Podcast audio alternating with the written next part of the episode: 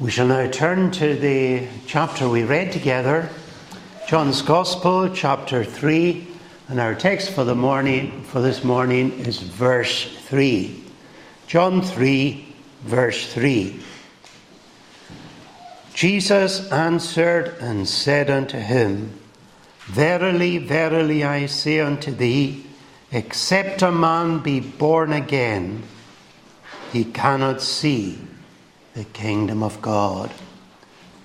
Except a man be born again, he cannot see the kingdom of God. There are lots of people in today's churches who are sure that they're going to heaven, but they're going to end up in hell.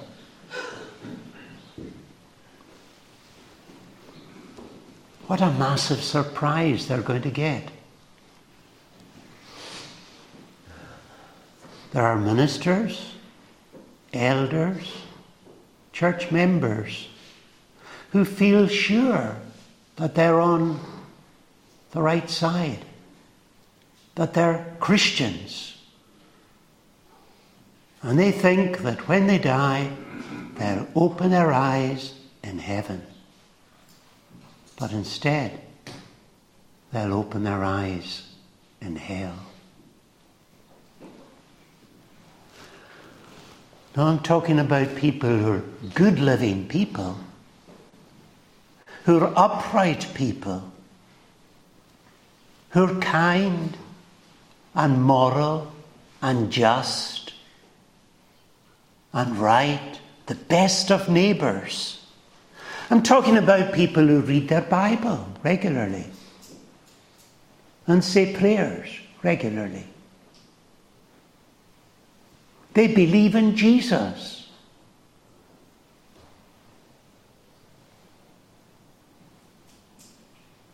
But when they die, they'll end up in the lake of fire. And that'll be a huge shock to them. And why will they end up in hell? Because they've never been born again. You, can, you see, you can be such a good person, such an upright person, such a, a fine person in so many ways, such a religious person, such a good church person, reading your Bible, saying your prayers, and all the rest of it. But if you're not born again, you won't get to heaven. That's what Jesus is saying here. You must be born again. Are you born again? Are you sure you're born again? Now, there are considerable numbers of people too who think they're born again. And they think everything's okay. They think they're born again and they'll tell you that they're born again. But they'll end up in hell because they've never really been born again. And they were just thinking.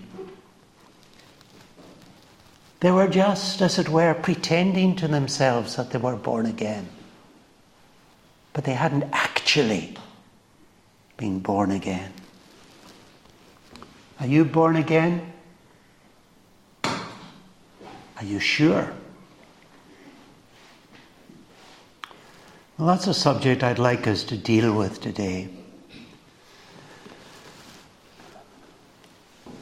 I'd like us to look first at the need to be born again. Now, here we have a man coming to Jesus, and he's the only person who came to Jesus privately. All other people who came to Jesus would come when he was out um, preaching to the crowds, or maybe in a home with lots of people around. But this man, he comes privately, comes at night. And he comes at night because he's afraid he doesn't want to, people to see him coming to Jesus. He's afraid of what people will say about him. He was actually a very important person. He was a member of the great Sanhedrin, the ruling council of the Jews. The Sanhedrin was made up of 71 elders from Israel, and they met daily in the temple. They were the supreme court of the Jews, and they decided all kinds of judicial cases, important matters. So here's this man, very important man, member of the Sanhedrin. Jesus calls him a master of Israel or a teacher of Israel. Now, the vast majority of the Sanhedrin were very hostile to Jesus. And you remember eventually how Jesus was condemned to die by the Sanhedrin. And they took him along to Pilate, and they demanded of Pilate that he be put to death. There were only two people that we know of in that Sanhedrin who objected to the sentence. Two out of the 71. This man, Nicodemus, and another man called Joseph of Arimathea. The rest of them hated Jesus and wanted him crucified. So he comes to Jesus by night. It was hard for him to come, but he was obviously troubled. There was something bothering him. He was a Pharisee, a good living person. he knew his Bible. The Bible that they had at that time was just the Old Testament, but he knew it from Genesis to, to Malachi. He knew it all, he knew it well, knew the law. He believed the Bible. he kept the commandments. he lived very strictly. Good living man, blameless outwardly. He had been circumcised as a child at the age of eight, eight days. he took the Passover every year. He did everything that was required in the law of God. Highly respected. But he had a conscience. We all have a conscience. And his conscience sometimes troubled him. He knew he was a sinner. Does your conscience trouble you? Are you bothered about your sins? He knew that he thought things that he shouldn't think, said things he shouldn't say, did things he shouldn't do. There were other things that he should be doing that he didn't do, other things that he should be saying that he wasn't saying, and things that he should be thinking that he wasn't thinking. so he had a conscience which condemned him. It's a good thing to have a conscience. It's a good thing to be aware of your sin, to be troubled about your sin.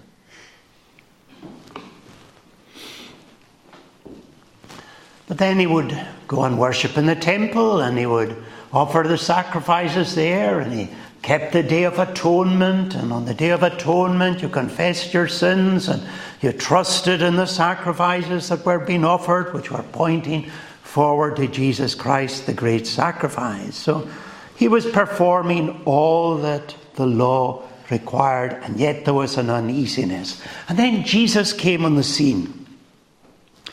Notice what he says about Jesus. We know that thou art a teacher come from God, for no man can do these miracles that thou doest except God be with him. Jesus was different.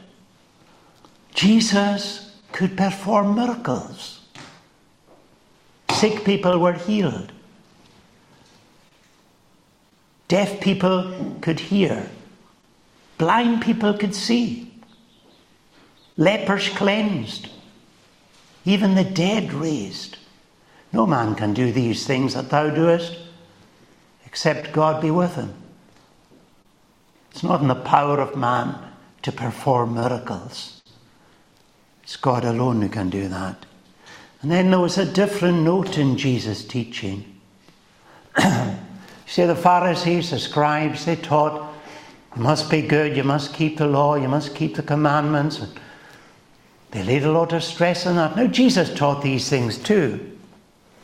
But then, Jesus associated sometimes with publicans and sinners. And Jesus gave hope to big sinners. And the Pharisees had no hope for big sinners. If you're a big sinner, there's no hope for you because they saw salvation as a matter of being good, being righteous in the sight of God. Try your best, and if you're good enough, then you'll get to heaven.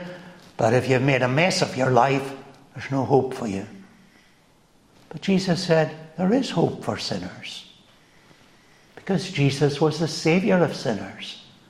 Jesus had the gospel in his preaching as well as the law. And this troubled Nicodemus. The power of God which was with him, the miracles he was performing, and a new note in his teaching. So he comes to Jesus.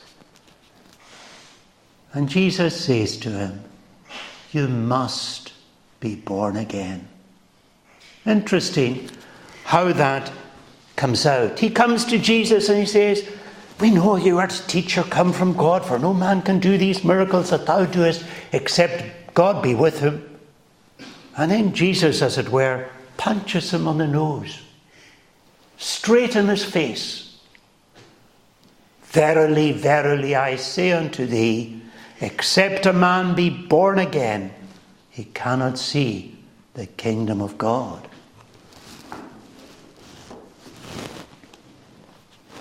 Nicodemus was confused. How can a man be born when he is old? Can he enter the second time into his mother's womb and be born? What are you talking about? I've never heard about this before. I don't know what it means. How can I be born again?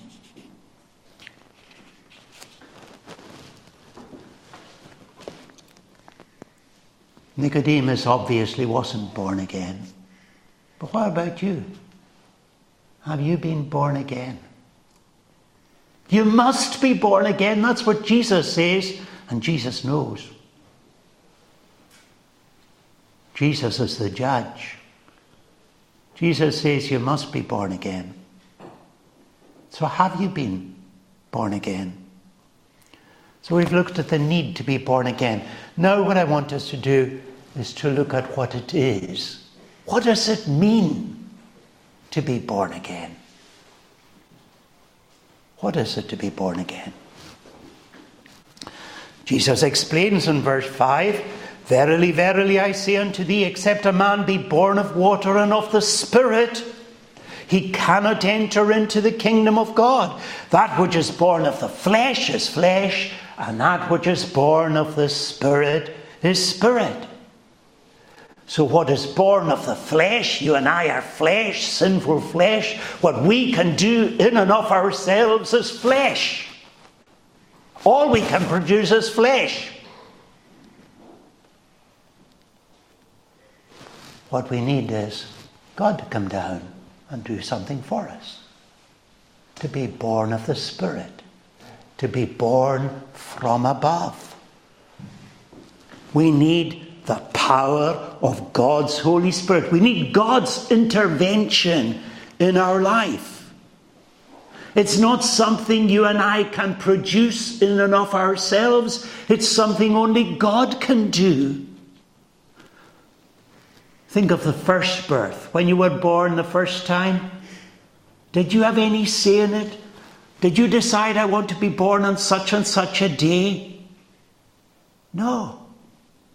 You couldn't decide when you were born. You didn't decide to be born. All these things happened outside of you. And when it comes to the new birth, again, it's not something you can do, it's something outside of you. Only God can do it. Because every one of us, as Paul says in Ephesians chapter 2, verse 1, we are all by nature dead. Dead in trespasses and sins. Spiritually dead, as dead as a corpse in the cemetery. Can a dead person do anything? Can a dead person decide for Christ? Can a dead person take a step towards Christ? Can a dead person pray? Really pray? Do anything? What can a dead person do? Nothing.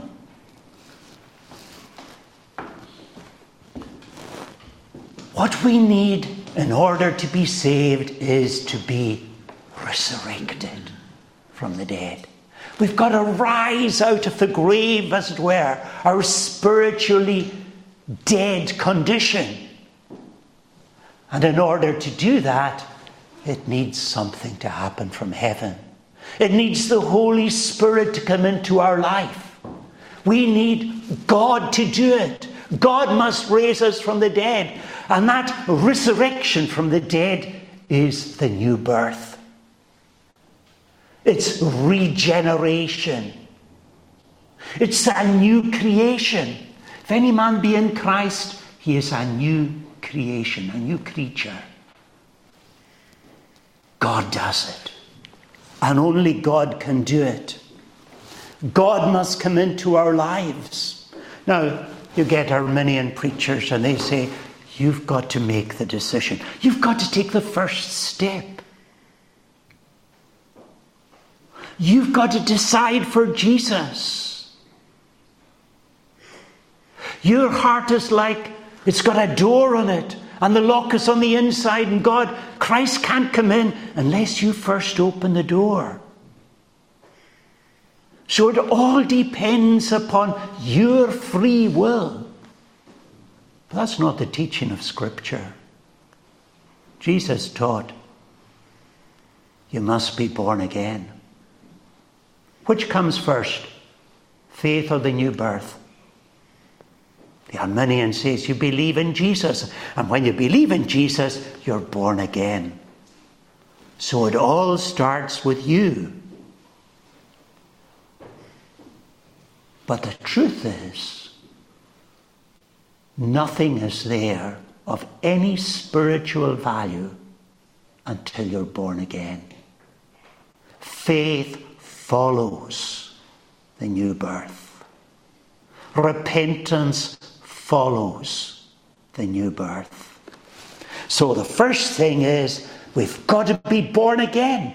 We've got to have God coming into our hearts and our lives. Because by nature we're dead. Now, Jesus illustrates this in verse 8. Marvel not, he said, that, uh, that I said unto thee, Ye must be born again.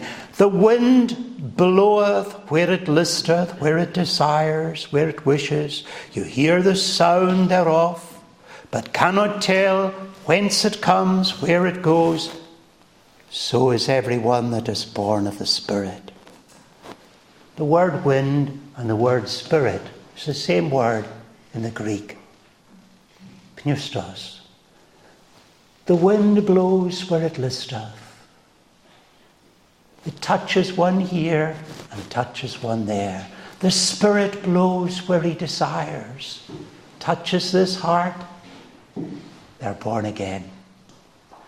Passes by this other one, they're not born again. God's sovereignty. God freely chooses, touches one life, and passes by another. That's the new birth. It's God doing it. It's God touching your heart. It's God bringing you to life. And it's God making you aware of your sin, convicting you of it, making you aware of Christ, convincing you of the way of salvation through Christ, so that this massive change takes place. None can do it. A minister can't do it for you. Nobody can lead you to Christ in that sense, any more than a person can lead a dead body to life. So, what is the new birth?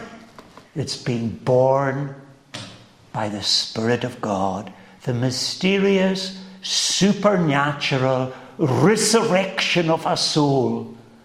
We're born dead and we need to be raised from the dead to be Christians. Well, that leads then to another question.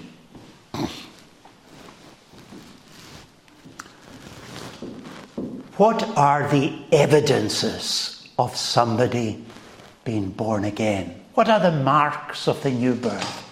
Are you born again? How do you know? What's the signs?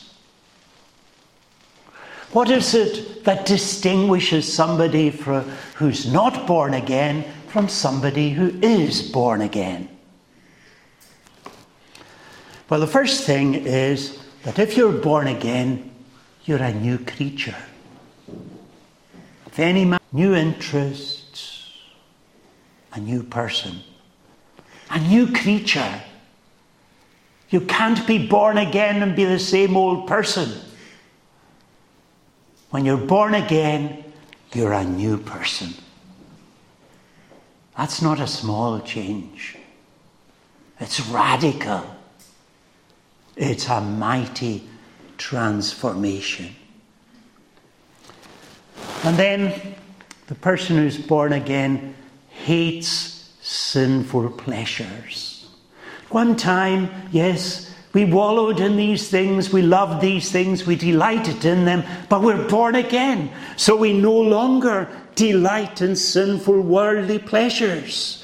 We have died to sin, and the power of sin has been broken in our lives. We're no longer slaves to the devil. Our master is dead. So we're new people.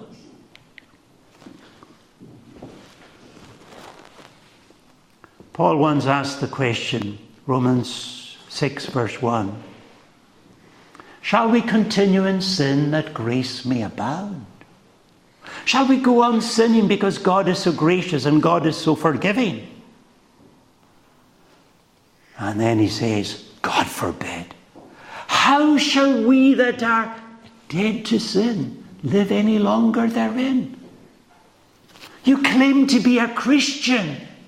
You can't go on in sin. If you claim to be a Christian, how shall we that are dead to sin live any longer therein?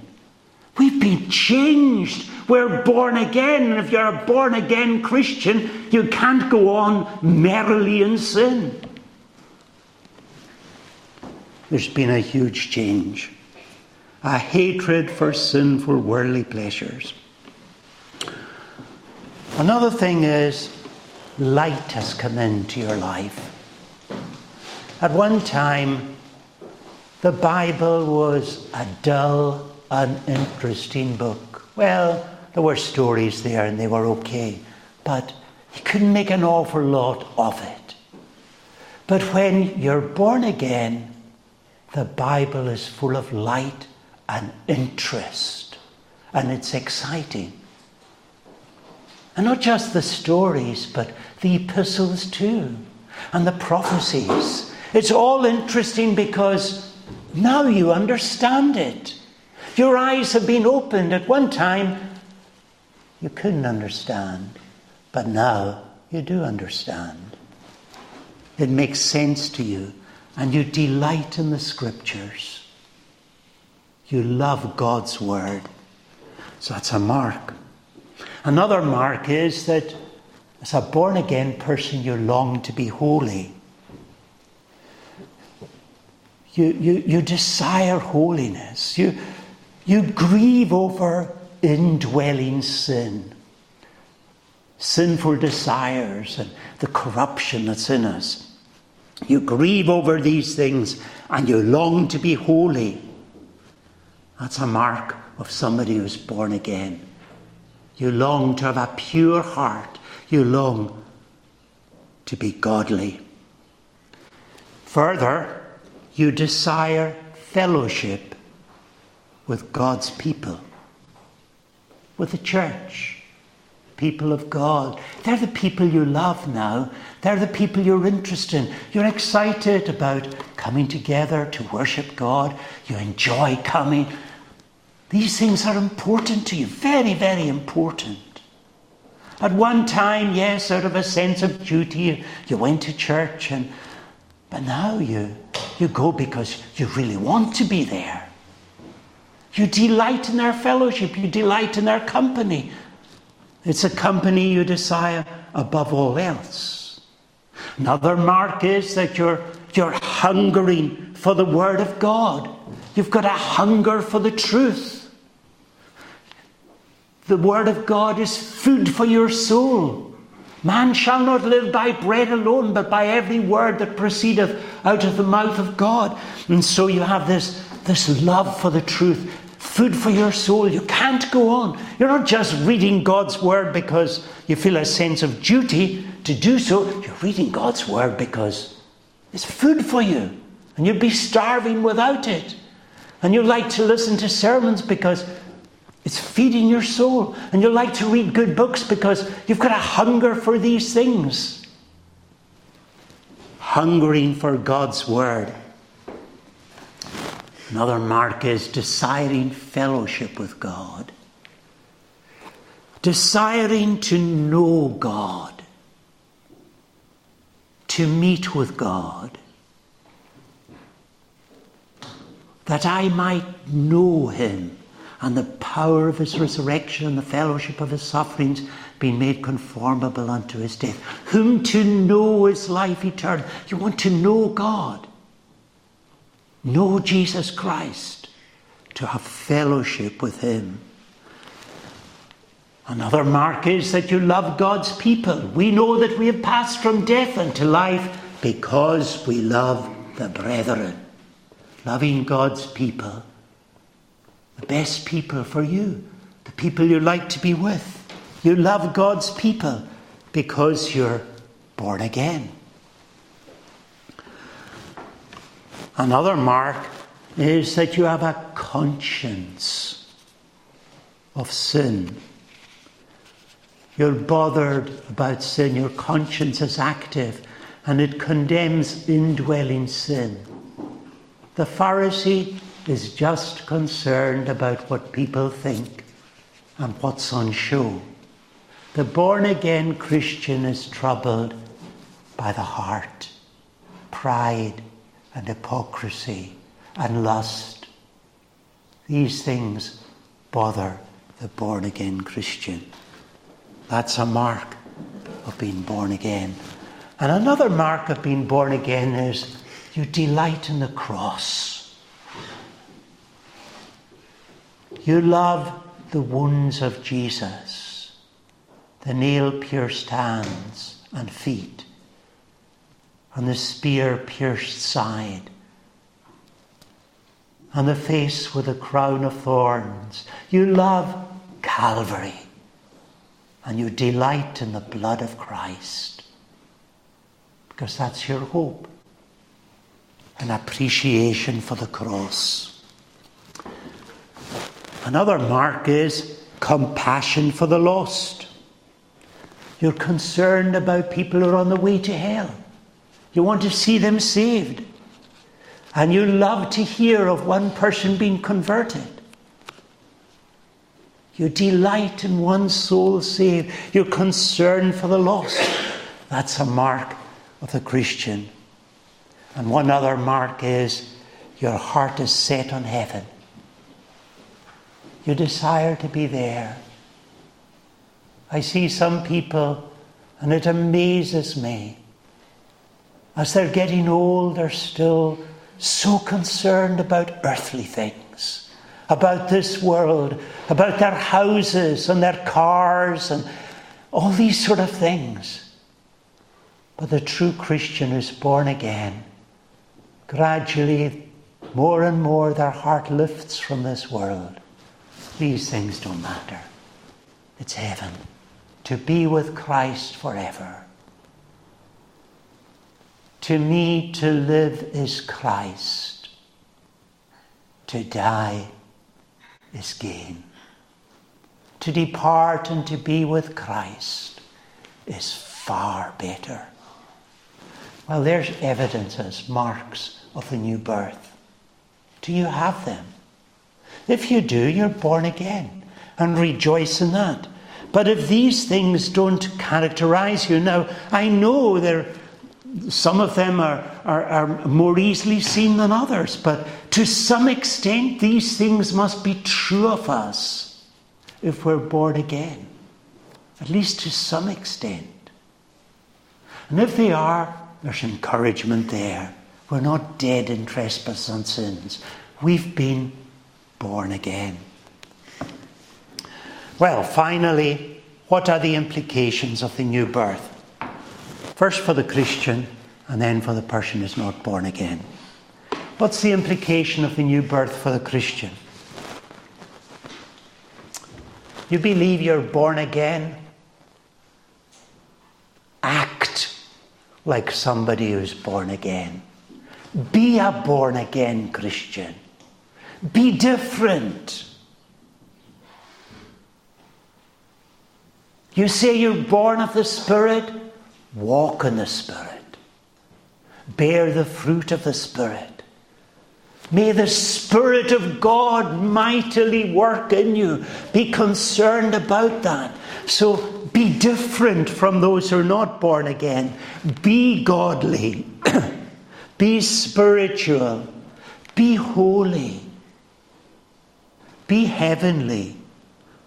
Set your affections on those things that are above. Mortify your members which are upon the earth. Set your desires on heaven, and those things which are not heavenly, trample down upon them. Those things which are sinful and sensual and worldly, crucify them. More and more as a Christian, desire the things that are heavenly. And you say, The light of God has shone into your heart. Well, let your light so shine before men. Be a light. Be like a candle set upon a candlestick. That so the world might see your light. Be like a a torch, as it were, showing people the way through darkness. Be like a lighthouse, warning people of the rocks and pointing them into the harbour. Be spiritual, be holy, be heavenly, be a light, be an example to others. Be thankful, be thankful for the new birth. What a cause for thankfulness. Others bypassed. But God, in His great mercy, touched your life. What a wonder. What a cause for praising Him, not just in this life, but throughout all eternity. Be thankful, be joyful, rejoice in the Lord always. So many people around us moaning and groaning. We've got Christ, we're born again. We've got the joy of the Lord in our hearts. Our sins are forgiven. Heaven is before us. Christ is with us. A great future. Be joyful, be spiritual, be heavenly. So, you see, there are some then of the implications for the Christian. But what if today you're not born again? What can we say to somebody who's not born again? Sit back, do nothing, and wait until you are born again. Well, I remember my first congregation, there was somebody, and that was their view. If I tried to speak to him about a soul, he would say, Well, I'm not born again. Nothing I can do. I'm just waiting waiting to see if I'll be born again. Well, you never see that said in Scripture. The Bible never says, stop and do nothing. The Bible always says, seek the Lord while he is to be found, Call upon him while he is near. Turn ye, turn ye from your evil ways, for why will you die? Repent and believe the gospel. Flee from the wrath to come. We have it here later on in this very chapter. As Moses lifted up the serpent in the wilderness, even so must the Son of Man be lifted up, that whosoever believeth in him should not perish but have eternal life. The Israelites in the wilderness and the desert, when they were bitten by the fiery serpents and were dying, they had that brass snake on a pole, and everyone who looked at the brass snake would be healed. Look to Christ lifted up on the cross. God so loved the world that he gave his only begotten Son, that whosoever believeth in him should not perish but have everlasting life. And so, to every one of you, seek the Lord, seek Jesus Christ as your Saviour, call upon him. Whosoever shall call upon the name of the Lord shall be saved. Seek with all your heart. And then when you seek, you have this wonderful encouragement. That's amazing that I've, I've got an interest in seeking. I've got a desire to seek. Where did that come from? I've been born again. It's as we seek, as we repent and believe. How can we really know we're born again? Only as we believe in Jesus and trust in Him and follow Him and live out the Christian lives, life, then we know. Then we know we've been elected from all eternity because we haven't been left dead, careless, and thoughtless in our sins. We have a concern. We have an interest. We want to be saved. If you want to be saved, take that as encouragement. Seek and you will find. Let's pray. Oh Lord.